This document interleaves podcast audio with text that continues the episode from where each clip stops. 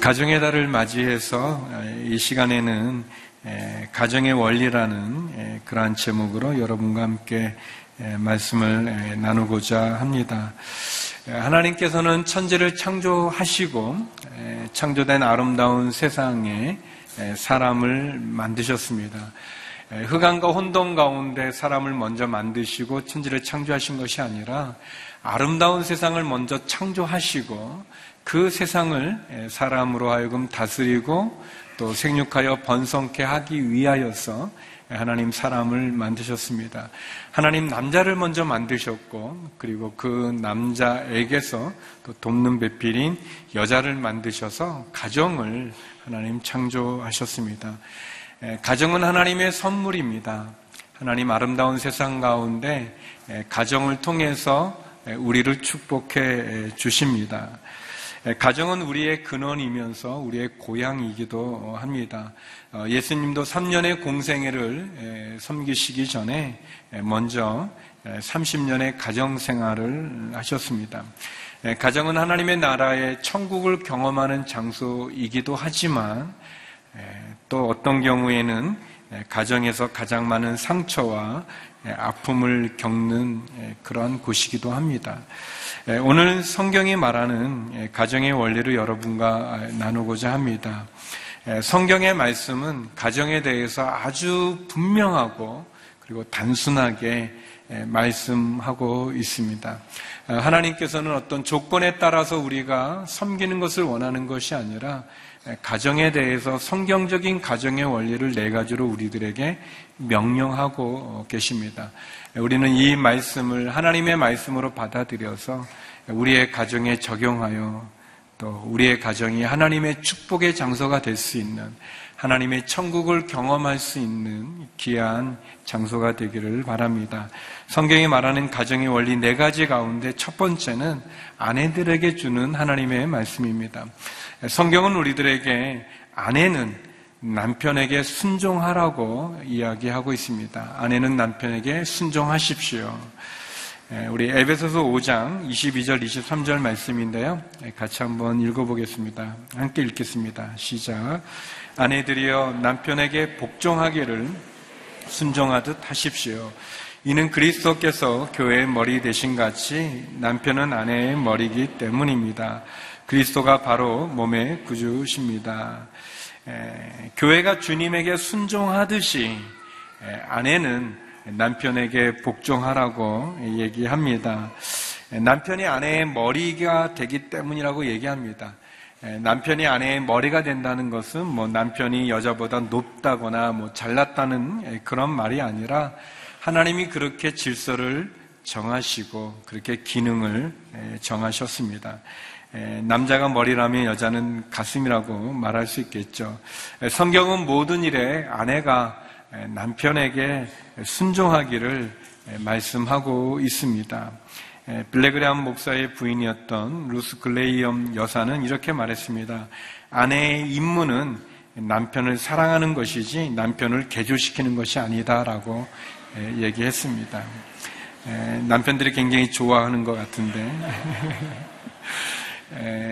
성도 여러분, 남편이 훌륭해서 남편에게 복종하고 순종하라고 얘기하는 것이 아니라 하나님이 남편이 그 가정의 제사장으로 가정의 머리로 세우셨으니 몸인 아내는 남편에게 복종하라고 얘기하는 것이죠.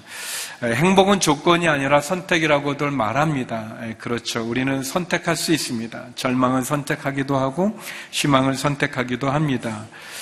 성경은 남편을 가정의 제사장으로 세워서 그래서 하나님께서 정하신 질서는 몸이 머리에 순종하듯 아내는 남편에게 순종하라고 어, 이야기합니다. 예, 어떤 분의 설명처럼 어, 하나님께서 남자를 먼저 만들고 그 뒤에 여자를 만드셨잖아요. 어, 그러니까 우리 물건들도 보면 이렇게 처음 나온 것보다 그 뒤에 나온 것도 뭐 버전도 낮은 버전이 훨씬 훌륭하잖아요. 그러니까 이제 아내가 더 훌륭한 거예요. 예, 아내가 뛰어나고 남자보다 훨씬 뛰어납니다. 그래서 아내들은 남편을 사랑하는 거에는 좀 어려움이 없어요. 다 사랑하고 또 심지어 사랑하는 남편을 위해서 죽는 그런 부인도 있지 않습니까? 근데 이제 이게 순종하는 게 어려워요. 이게 뛰어나지 않는데 뛰어난 사람이 순종하기 어려우니까 아마 하나님께서 그 사실을 알고 에, 가만 놔두면 남자들이 너무 불쌍하니까 이제 순종하라고 말씀하시지 않으셨나 그런 생각이 되어집니다. 에, 남편이 뛰어나서 순종하는 것이 아니라 하나님께서 그렇게 질서를 정하셨습니다. 남편을 머리 삼고 그리고 몸인 아내가 순종하기를 말씀하고 있습니다. 사도 바울도 그렇게 말씀한 것처럼 사도 베드로 역시 아내들에게 남편에게 복종하라고 얘기합니다. 특별히 믿지 않는 남편이 믿는 아내의 착한 행실을 통해서 예수를 믿을 수 있음을 이야기합니다. 베드로전서 3장 1절 말씀인데요. 같이 한번 읽어보겠습니다. 베드로전서 3장 1절입니다. 시작. 아내들이여 이와 같이 자기 남편에게 복종하십시오. 이는 말씀에 순종하지 않는 남편일지라도 말이 아닌 아내의 행실로 인해 구원을 얻게 하려는 것입니다. 예, 성경은 아내들이 남편에게 복종하기를 권면합니다. 그리고 믿음이 없는 남편이 믿음을 가진 아내들의 순종을 통해서 성김을 통해서 착한 행실을 통해서 믿음을 가질 수 있다고 얘기합니다. 예, 아내들 여러분, 어, 남편을 칭찬해 주시기 바랍니다. 남편은 아내의 칭찬을 듣고 싶어 합니다. 칭찬 안 하는 아내는 현명한 아내라고 말할 수 있어요. 뭐 아내는 남편이 뭐 그렇게 훌륭해서 이렇게 칭찬한 거는 아니지만 좀 한번 힘을 내라고 이렇게 칭찬해 줘도 남자들 어리석은 남자들은 그게 진짜인 줄 알고 굉장히 좋아합니다. 그리고 아주 용기도 갖고 또 이렇게 아주 새롭게 좀 마음을 추스립니다. 그렇지만 남자가 밖에서 아무리 인정을 받고 칭찬받고 아무리 높아도 집에 들어왔는데 아내가 뭐야 뭐 이렇게 하면은 그것뿐이 못해 뭐 그러면은 그냥 바로 그냥 이렇게 사그라지면서 그냥 살고 싶지 않은 그런 남편은 아내가 해주는 그 칭찬과 격려에 굉장한 용기와 힘을 얻습니다. 남편을 바꾸려 한다면, 남편이 변화되길 원한다면, 남편에게 무한한 칭찬과 격려를 해주시기 바랍니다. 지적과 비난이 남편을 변화시키는 게 아니라 격려와 칭찬이 남편을 변화시킬 수 있습니다. 두 번째는 남편에 대한 성경의 원리입니다. 성경은 우리에게 분명히 남편은 아내를 사랑하라고 이야기하고 있습니다. 남편은 아내를 사랑하십시오. 어, 에베소서 5장 25절 말씀인데요. 같이 한번 읽어보겠습니다. 시작. 남편들이여 아내 사랑하기를 그리스도께서 교회를 사랑하시고 교회를 위해 자신을 내어 주신 같이 하십시오. 예, 성경은 남편에 대해서 더 많은 얘기를 하고 있어요. 예, 아내는 조금만 말해도 다 알아듣기 때문에 똑똑해서 적지만 이 남편들은 이게 어리석고 잘 모르니까 이게 길게 있습니다. 제가 한 절만 읽었지만 이, 이 내용은 그런 거예요. 주님께서 교회를 위해서 자기의 목숨을 바치신 것처럼 그러니까 남편은 아내를 죽기까지 사랑하라고 이렇게 얘기하고 있습니다. 죽음을 다해서 목숨을 다해서 사랑하라고 어, 이야기하고 있습니다. 예, 아내 앞에 거룩하고 흠이 없고 예, 영광스럽게 아내 앞에 서라고 얘기합니다. 예, 자기를 사랑하듯 아내를 사랑하라고 얘기합니다. 남편 여러분, 아내가 남편과 함께 여자가 이렇게 남자를 함께 결혼한다는 것은 내 아내가 나를 택하여 함께 결혼했다고 하는 것은 자기의 인생을 남편에게 맡기는 것과 같은 것이죠. 그렇게 우리에게 시집온 아내를 사랑하라고 성경은 얘기합니다. 찰스 앤돌 목사님은 남편들에게 이렇게 권면합니다. 당신의 부인은 당신과 결혼한 것이지 당신의 얼굴과 결혼한 것은 아니다. 많은 남자들이 아내와 함께 생활을 한다기보다는 아내를 먹여 살리는 것으로 남자의 할 일을 다했다고 착각한다. 남자의 여자에 대한 의무는 돈이 아니다. 얼굴이 아니다. 사랑이다. 라고 얘기합니다. 남편은 아내를 사랑하라고 얘기합니다. 아까와 같은 그러한 논리로 여자가 뛰어나기 때문에 남자들은 결혼하면 조금만 지나면 아내에게 복종하는 거, 순종하는 거 아주 쉬워요. 그런데 성경은 순종하고 복종하라고 얘기하는 게 아니라 사랑하라고 얘기하고 있습니다. 이상하게 남자들은 자기 아내에게 순종하는 건 쉬운데 옆집 아줌마는 사랑해도 자기 아줌마 사랑하는 자기 아내 사랑하는 거 어, 어려운가 봐요. 하나님은 사랑하라고 얘기합니다. 왜냐하면 아내는 남편의 사랑을 먹고 살 수 있기 때문에 그렇습니다. 아내는 남편이 사랑해주지 않으면 아내는 모든 것을 갖추어도 모든 것을 잃는 거와 마찬가지입니다. 아내를 행복하게 해주는 길은 사랑하는 것입니다. 성도 여러분, 하나님은 남자를 만드시고 그리고 자녀를 먼저 주지 않으셨어요. 하나님은 남자를 만드시고 아내를 먼저 준 것입니다. 아내를 통해서 우리는 자녀를 얻을 수 있는 거예요. 아내를 통해서 생명을 얻는 거죠. 생명을 남자에게 주신 것이 아니라 아내가 그 생명을 품고 그 생명을 출산하는 그 위대한 일을 아내들이 감당하는 것입니다. 그렇기 때문에 남편은 자기 목숨을 다하듯이 아내를 사랑해야 되는 것입니다. 아내들은 남편에게 사랑을 받고 싶어 합니다. 사도 베드로는 어, 사도 바울과 마찬가지로 어, 남편들에게 아내를 사랑하라고 이야기합니다. 그리고 그것이 온전하지 못할 때 우리의 영적 생활도 막힌다고 얘기합니다. 베드로전서 3장 7절 말씀입니다. 같이 한번 읽어보겠습니다. 시작. 남편들이여 이와 같이 아내는 더 연약한 그릇인 것을 알고 그녀와 함께 살아야 합니다. 또한 생명의 은혜를 함께 상속할 사람으로 알아 귀하게 여기십시오.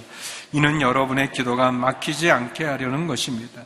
그래요. 남편들에게 건면하는 성경의 원리는 아내가 연약한 그릇이기 때문에 그리고 생명의 유업을 함께 나눌 상속할 자이기 때문에 귀하게 여기라고 얘기합니다. 그렇지 않으면 우리의 기도가 막힌다고 말씀했습니다. 아내들은 연약한 그릇이에요. 그래서 조심해야 되고 귀하고 보호하고 지켜줘야 되는 것입니다. 남편의 손은 아내를 보호하고 지켜주는 손이 되어야지 아내를 때리거나 구타해서는 안 되는 것입니다. 절대 그런 일은 있어서는 안 되는 것입니다. 아내는 남편의 사랑을 받고 싶어 하는 것입니다. 남편의 관심을 표현하고 어, 그래서 그 남편의 관심과 사랑을 통해서 아내는 안정감을 누릴 수 있고 그리고 아내는 행복을 느낄 수 있는 겁니다. 그러므로 남편 여러분, 아내가 얘기할 때 중간에 끊지 말고 끝까지 틀어주십시오. 그리고 아내가 말하는 것을 이렇게 공감해주고 사실 아내들이 말하는 것 남편이 잘만 들어줘도 그 아내 마음을 알아주기만 해도 사실은 많은 부분이 해결이 됩니다. 경험에서 불어나오는 성경은 자녀와의 관계를 먼저 얘기하지 않습니다. 가정의 원리를 얘기할 때 먼저 부부 관계를 얘기합니다. 부부 관계가 원만하고 부부 관계가 화목하고 부부 관계가 온전할 때 부모와 자녀의 관계도 온전해질 수 있는 것입니다. 남편들이 자식에게는 신경 쓰면서 아내에게 신경 쓰지 않는다는 건 성경적인 원리의 순서가 아니죠. 성경은 우리에게 분명하게 얘기합니다. 오늘 이 말씀은 남편이 훌륭해서 아내에게 순종하라고 권면하는 게 아닙니다. 아내가 사랑받을 만 하기 때문에 아내를 사랑하라고 얘기하는 것이 아닙니다. 조건에 상관없이 성경은 우리에게 명령하고 있는 것입니다.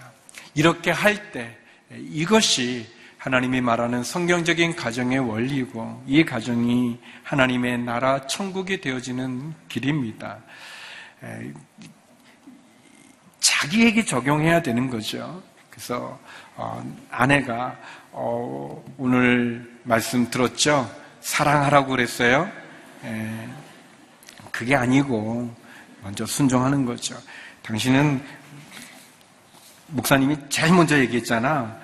순종하라고. 원래는 복종인데, 에, 그래도 목사님이 성도들이 열받을까봐 그냥 이렇게 순종이란 걸로 한 건데, 에, 그게 아, 니고 내게 주시는 하나님의 말씀으로 조건이 아니라 하나님 말씀에 우리가 따름으로 남편은 아내를 죽기까지 사랑하고 사랑은 진실하죠. 사랑은 두 마음을 품는 것이 아닙니다.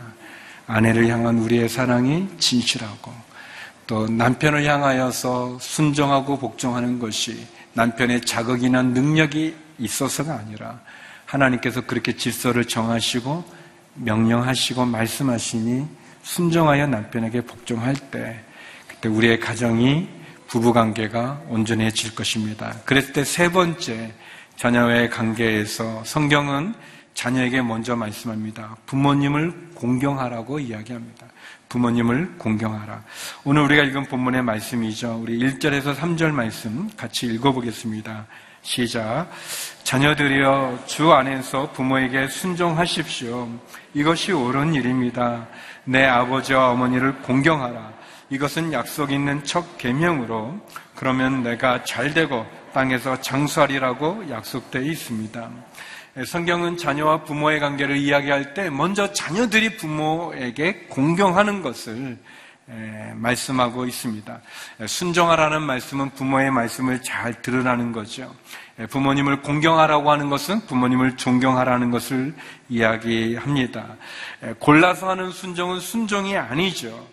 부모에게 공경하라고 하는 것은 자기를 억제하고 부모를 공경하라고 얘기합니다. 특별히 십계명 가운데 하나님이 사람과 사람이 지켜야 될 계명으로 첫 번째로 부모를 공경하라고 이야기합니다. 그리고 그 공경할 때 하나님 축복을 약속해 주셨어요. 하나님이 약속을 한 거예요, 우리하고. 성경에 많은 것 가운데 두 가지가 약속 있는 계명인데 하나는 11조에 대해서 하나님 약속해 주셨어요. 11조를 하면 하나님 우리를 축복해 주겠다고 약속하신 거고 또 부모를 공경하면 너가 땅에서 잘 되고 장수한다고 약속을 해 주신 거예요. 얼마나 좋습니까? 하나님 우리가 약속한 것이니까. 그래서 우리가 그 계명을 지키면 하나님 우리가 약속을 지키면 하나님도 약속을 우리에게 지켜 주시는 거, 우리를 축복해 주시는 거예요. 순종은 돈이 들지 않지만 공경은 이 수고와 돈이 듭니다. 부모를 우리가 공경해야 될 때 우리는 우리의 시간도 드려야 될 것이고 우리의 재물도 드려야 될 것이고 그리고 우리의 정성도 드려야 될 것입니다. 부모는 우리의 근본입니다. 어렵고 힘든 상황 가운데서도 우리에게 생명을 주셨고 그리고 그 생명을 키우느라 수고하셨습니다. 그 부모는 마땅히 존경받아야 될 것입니다. 공경한다는 말의 근본적인 뜻은 부양한다는 의미가 있습니다. 자식은 부모를 부양해야 될 것입니다. 예수님도 그렇게 말씀하셨습니다. 마태복음 7장 11절에서 13절입니다. 같이 한번 읽어보겠습니다. 시작. 그러나 너희는 내가 아버지나 어머니에게 드리려던 것이 고르반 곧 하나님께 드리는 예물이 됐다라고 하면 그만 일하면서 너희 부모를 더 이상 봉양하지 않으니 너희는 전통을 핑계 삼아 하나님의 말씀을 이명무실하게 만드는 것이 아니냐. 또 너희가 많은 일들을 이런 식으로 행하고 있다. 예, 주님은 말합니다. 자녀가 부모를 봉양하는 것, 부모를 공경하고 부모를 부양하는 것은 당연한 일이다. 그것이 어떤 고르반 전통이라는 것으로 피해갈 수 없다.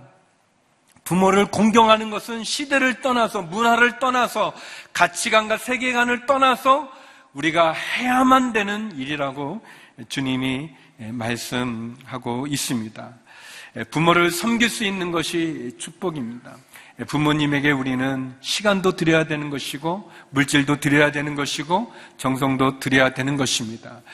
여기 계시는 많은 분들 가운데는 부모님이 이 땅에 안 계시고 천국에 계시는 분들이 많이 계실 거예요. 저도 저희 부모님이 다 천국에 계시는데 우리는 부모님들이 돌아가셨을 때 알죠. 효도하고 싶지만 섬기고 싶지만 이 땅에 계시지 않는 것이 얼마나 아쉽고 안타깝습니까?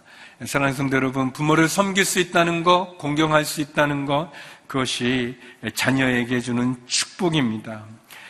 부모에게 전화도 자주 드리고 식사도 자주 하고 그리고 안부도 묻고 함께 시간을 보내드리는 것. 특별히 부모님이 아직 복음을 모르시다면 더욱더 복음을 전하는 것. 그것이 자녀가 부모를 잘 공경하는 그러한 길일 것입니다.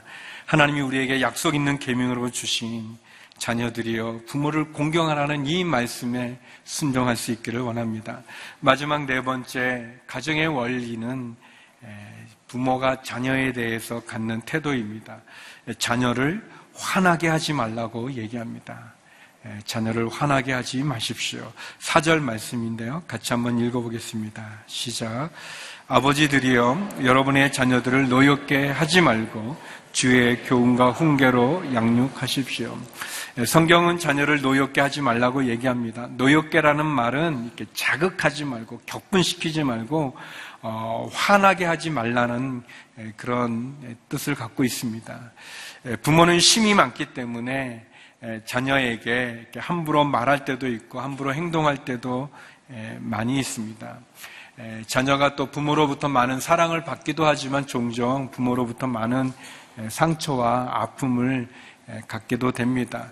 특별히 부모들이 이게 비교하는 그런 비교 의식이나 또 편애를 통해서 많은 상처를 우리의 자녀들이 겪는 경우가 있죠. 어, 몇년 전인데 아주 끔찍한 일입니다. 부모를 망치로 살해했던 대학생이 있었습니다. 그 부모는 그 아버지는 좋은 대학을 나왔고 이 아들도 역시 좋은 대학을 다녔지만 그 아들은 그 부모를 아주 처참하게 살해하는 그런 끔찍한 사건이었습니다. 나중에 그 가정을 이렇게 보게 되면서 남들이 보기에는 부족함이 없는 그런 가정처럼 보였지만 그 가정을 붙잡고 있는 특별히 그 아버지가 그 아들에게 했던 그 이 죽음의 언어, 이 저주의 언어들 그것이 결국은 그런 비참한 결과를 갖고 왔다는 것을 알게 됐습니다. 예, 아버지는 끊임없이 자식에게 병신 같은 자식, 이 세상에 아무짝에도 쓸모없는 자식, 예, 그렇게 폭언을 했었습니다. 너는 죽었다 깨어나도 못해. 또 그런 짓을 했니? 난 너한테 아주 질렸다. 너 그렇게 하다가 이 다음에는 어떤 놈이 되겠니? 넌 도대체 언제 사람이 될래라는 그런 이 폭언과 그리고 그 자녀에 대한 학대는 예, 이런 끔찍한 결과로 결론을 맺게 되었습니다. 자녀의 모습은 부모의 말이 빚어낸 작품이라는 그런 표현이 있습니다. 자녀는 부모님이 비춰주는 거울을 통해서 자기의 자아상을 형성해 가게 됩니다. 사실 부모는 창과 같습니다. 우리의 자녀는 부모라는 창을 통해 이 세상을 경험하고 세상을 보게 되어지는 거죠. 아들은 아버지라는 창을 통해서 남자가 되어지고 또 어, 여자는 어, 딸은 또 아빠라는 창을 통해서 또 남자를 알아갈 수 있죠. 아들은 엄마라는 창을 통해서 여자를 알아가게도 되고 또 딸은 엄마라는 창을 통해서 여성으로 자라갈 수 있습니다. 그 부모의 창이 흐려져 있다면, 깨어져 있다면, 그 부모의 창이 왜곡되어져 있다면 우리의 자녀는 왜곡되게 자랄 뿐일 것입니다. 내가 알고 있는 걸 당신도 알게 된다면이라는 칼 필레머라는 코넬 대학의 교수님이 쓴 책이 있습니다. 어, 이 책은 어, 인류 유산 프로젝트라는 그러한 그 가정으로 이 어르신들 70세 이상의 부모님들 1000명에게 이렇게 앙케트를 조사해서 그거를 통해서 이 70 이상 된 어르신들의 지혜를 물려주자는 그런 취지에서 시작되었는데 그 질문 가운데 가장 인생에서 아쉬운 것과 그리고 가장 우리의 다음 세대들에게 물려주고 싶은 말해주고 싶은 권면하고 싶은 항목이 무엇인가라는 질문에 가장 첫 번째 많은 부모님들이, 어르신들이 말하는 것은 자녀들과 더 많은 시간을 보내라는 겁니다. 아이들이 원하는 것 들어주고, 원하는 것 함께 보낼 수 있다면, 아이들과 시간을 보낼 수 있다면 그 어떤 희생도 기꺼이 감사라는 이야기입니다. 사랑하는 성도 여러분, 자녀들을 노엽게 하지 말고, 화나게 하지 말고, 도리어 자녀들과 함께 보내십시오. 자녀들과 함께 보낼 수 있는 시간을 위해서는 그 어떤 것도 희생할 수 있는 그런 부모들이 되십시오. 제가 그 책을 읽는 가운데 한 문장이 제 마음에 와닿습니다. 부모의 행복은 가장 불행한 자녀의 행복 지수만큼이다라는 말입니다. 그래, 우리의 자녀들이 여러 명이 있을 때 그 여러 명 가운데 잘 나가는 자녀보다 사실은 어렵고 힘든 그 자녀에게 그 부모의 마음이 가 있지 않습니까? 우리의 자녀가 우리의 행복의 지수입니다. 우리의 자녀들, 그 자녀들을 축복해야 될 것입니다. 특별히 부모의 손이 자녀를 때리고 자녀에게 상처를 주는 그런 손이 아니라 자녀를 축복하고 기도해주는 손이 되어야 될 것입니다. 특별히 아버지의 손이 아내와 자녀를 때리고 겁주는 손이 아니라 자녀들을 보호하고 축복해주는 기도하는 그런 손이 되어야 될 것입니다. 저는 성경 가운데 창세기에 보면 야곱의 집안이 나오지 않습니까? 아, 여러 명의 아내와 또 배다른 그 자녀들이 그 갖는 그 갈등 너무나 힘든 그런데 그 야곱과 같은 그런 아버지 속에서 그 혼란스러운 가정에서 요셉과 같은 아들이 나오는 것을 보면서 희망을 가져봅니다. 사랑하는 성도 여러분, 하나님의 말씀인 성경의 원리를 따라 우리가 살아갈 때 우리의 가정은 축복의 가정이 되는 것이죠. 제가 전에 섬겼던 교회의 담임 목사님은 이북에서 내려오시고 굉장히 정통적인 그런 목사님이셨습니다. 예, 설교를 굉장히 잘하셨던 분이신데, 아무튼 어버이 주일 설교 때는 굉장히 강하고 강력하게 이 자녀들에 대해서 아주 훈계하시고 말씀을 했습니다. 부모를 공경해야 됨에 대해서 아주 강하게 말씀을 하셨습니다. 예, 보통 목사님이 설교하시면 그 설교가 테이프로 되어서 그 다음 주에 구입을 할 수 있는데 1년 53주의 설교 가운데서 가장 많은 테이프가 팔리는 게 그 어버이 주일 설교였었어요. 부모님들이 사가지고 자녀들 같이 가면서 이렇게 들어주는 거죠. 좀 듣고 좀 이렇게. 그래서는 안 됩니다. 우리 자녀들이 그래서 변화되어지는 게 아니에요. 사랑하는 성도 여러분, 너가 먼저 잘해라. 이 성경에 있지 않냐? 공경해라. 이렇게 해서 아이들이 우리에게 잘하는 것이 아닙니다. 요구하는 것이 아니라 나부터 내가 변해지며 내가 성경의 원리를 따라 아내에게 남편에게 자녀에게 부모에게 성경의 원리를 따라 우리가 가정을 꾸려 나간다면 우리의 가정은 행복한 가정이 될 것입니다. 조동아 시인의 나 하나 꽃 피어라는 시가 있습니다. 나 하나 꽃 피어 풀밭이 달라지겠냐고 말하지 말아라. 내가 꽃피고 나도 꽃피면 결국 풀밭이 온통 꽃밭이 되는 것 아니겠느냐. 나 하나 물들어 산이 달라지겠느냐고도 말하지 말아라. 내가 물들고 너도 물들면 결국 온 산이 활활 타오르는 것 아니겠느냐. 사랑하는 성도 여러분, 내가 변하여 우리 가정이 하나님이 축복해 주시는 축복의 가정이 되기를 주의 이름으로 축원합니다. 그렇게 다시 한번 시작할 수 있는 저와 여러분이 되기를 바랍니다. 기도하시겠습니다. 네, 거룩하신 하나님, 주의 말씀과 같이 하나님 성경적인 가정의 원리가 우리 가정 가운데 이루어져서 우리의 가정이 하나님의 나라 천국의 가정이 되어지게 하여 주시고 행복한 가정이 되게 하여 주시옵소서. 저출산의 위기 가운데 다시 한번 우리 교회가 힘을 내어 저출산 대책 포럼을 통하여 다시 한번 하나님의 아름다운 가정을 이룰 수 있는 이 나라 또 우리 교회 되게 하여 주시옵소서. 예수님 이름으로 기도드립니다.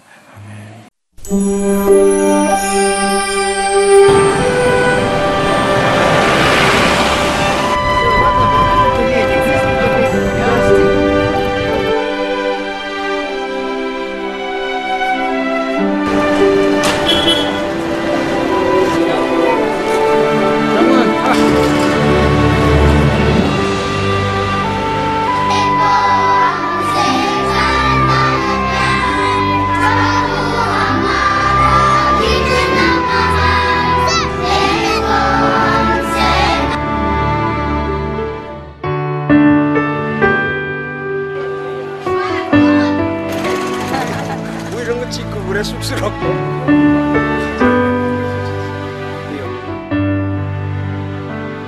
침대 바로 옆에가 어, 힌두 무당 소그래요. 그러니까 어, 거의 뭐 밤이면 기도로 어, 밤을 새야 되고.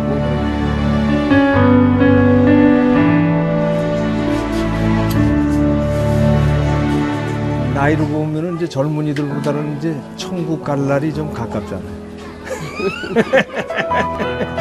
그러니까 이제 준비도 좀 절실해.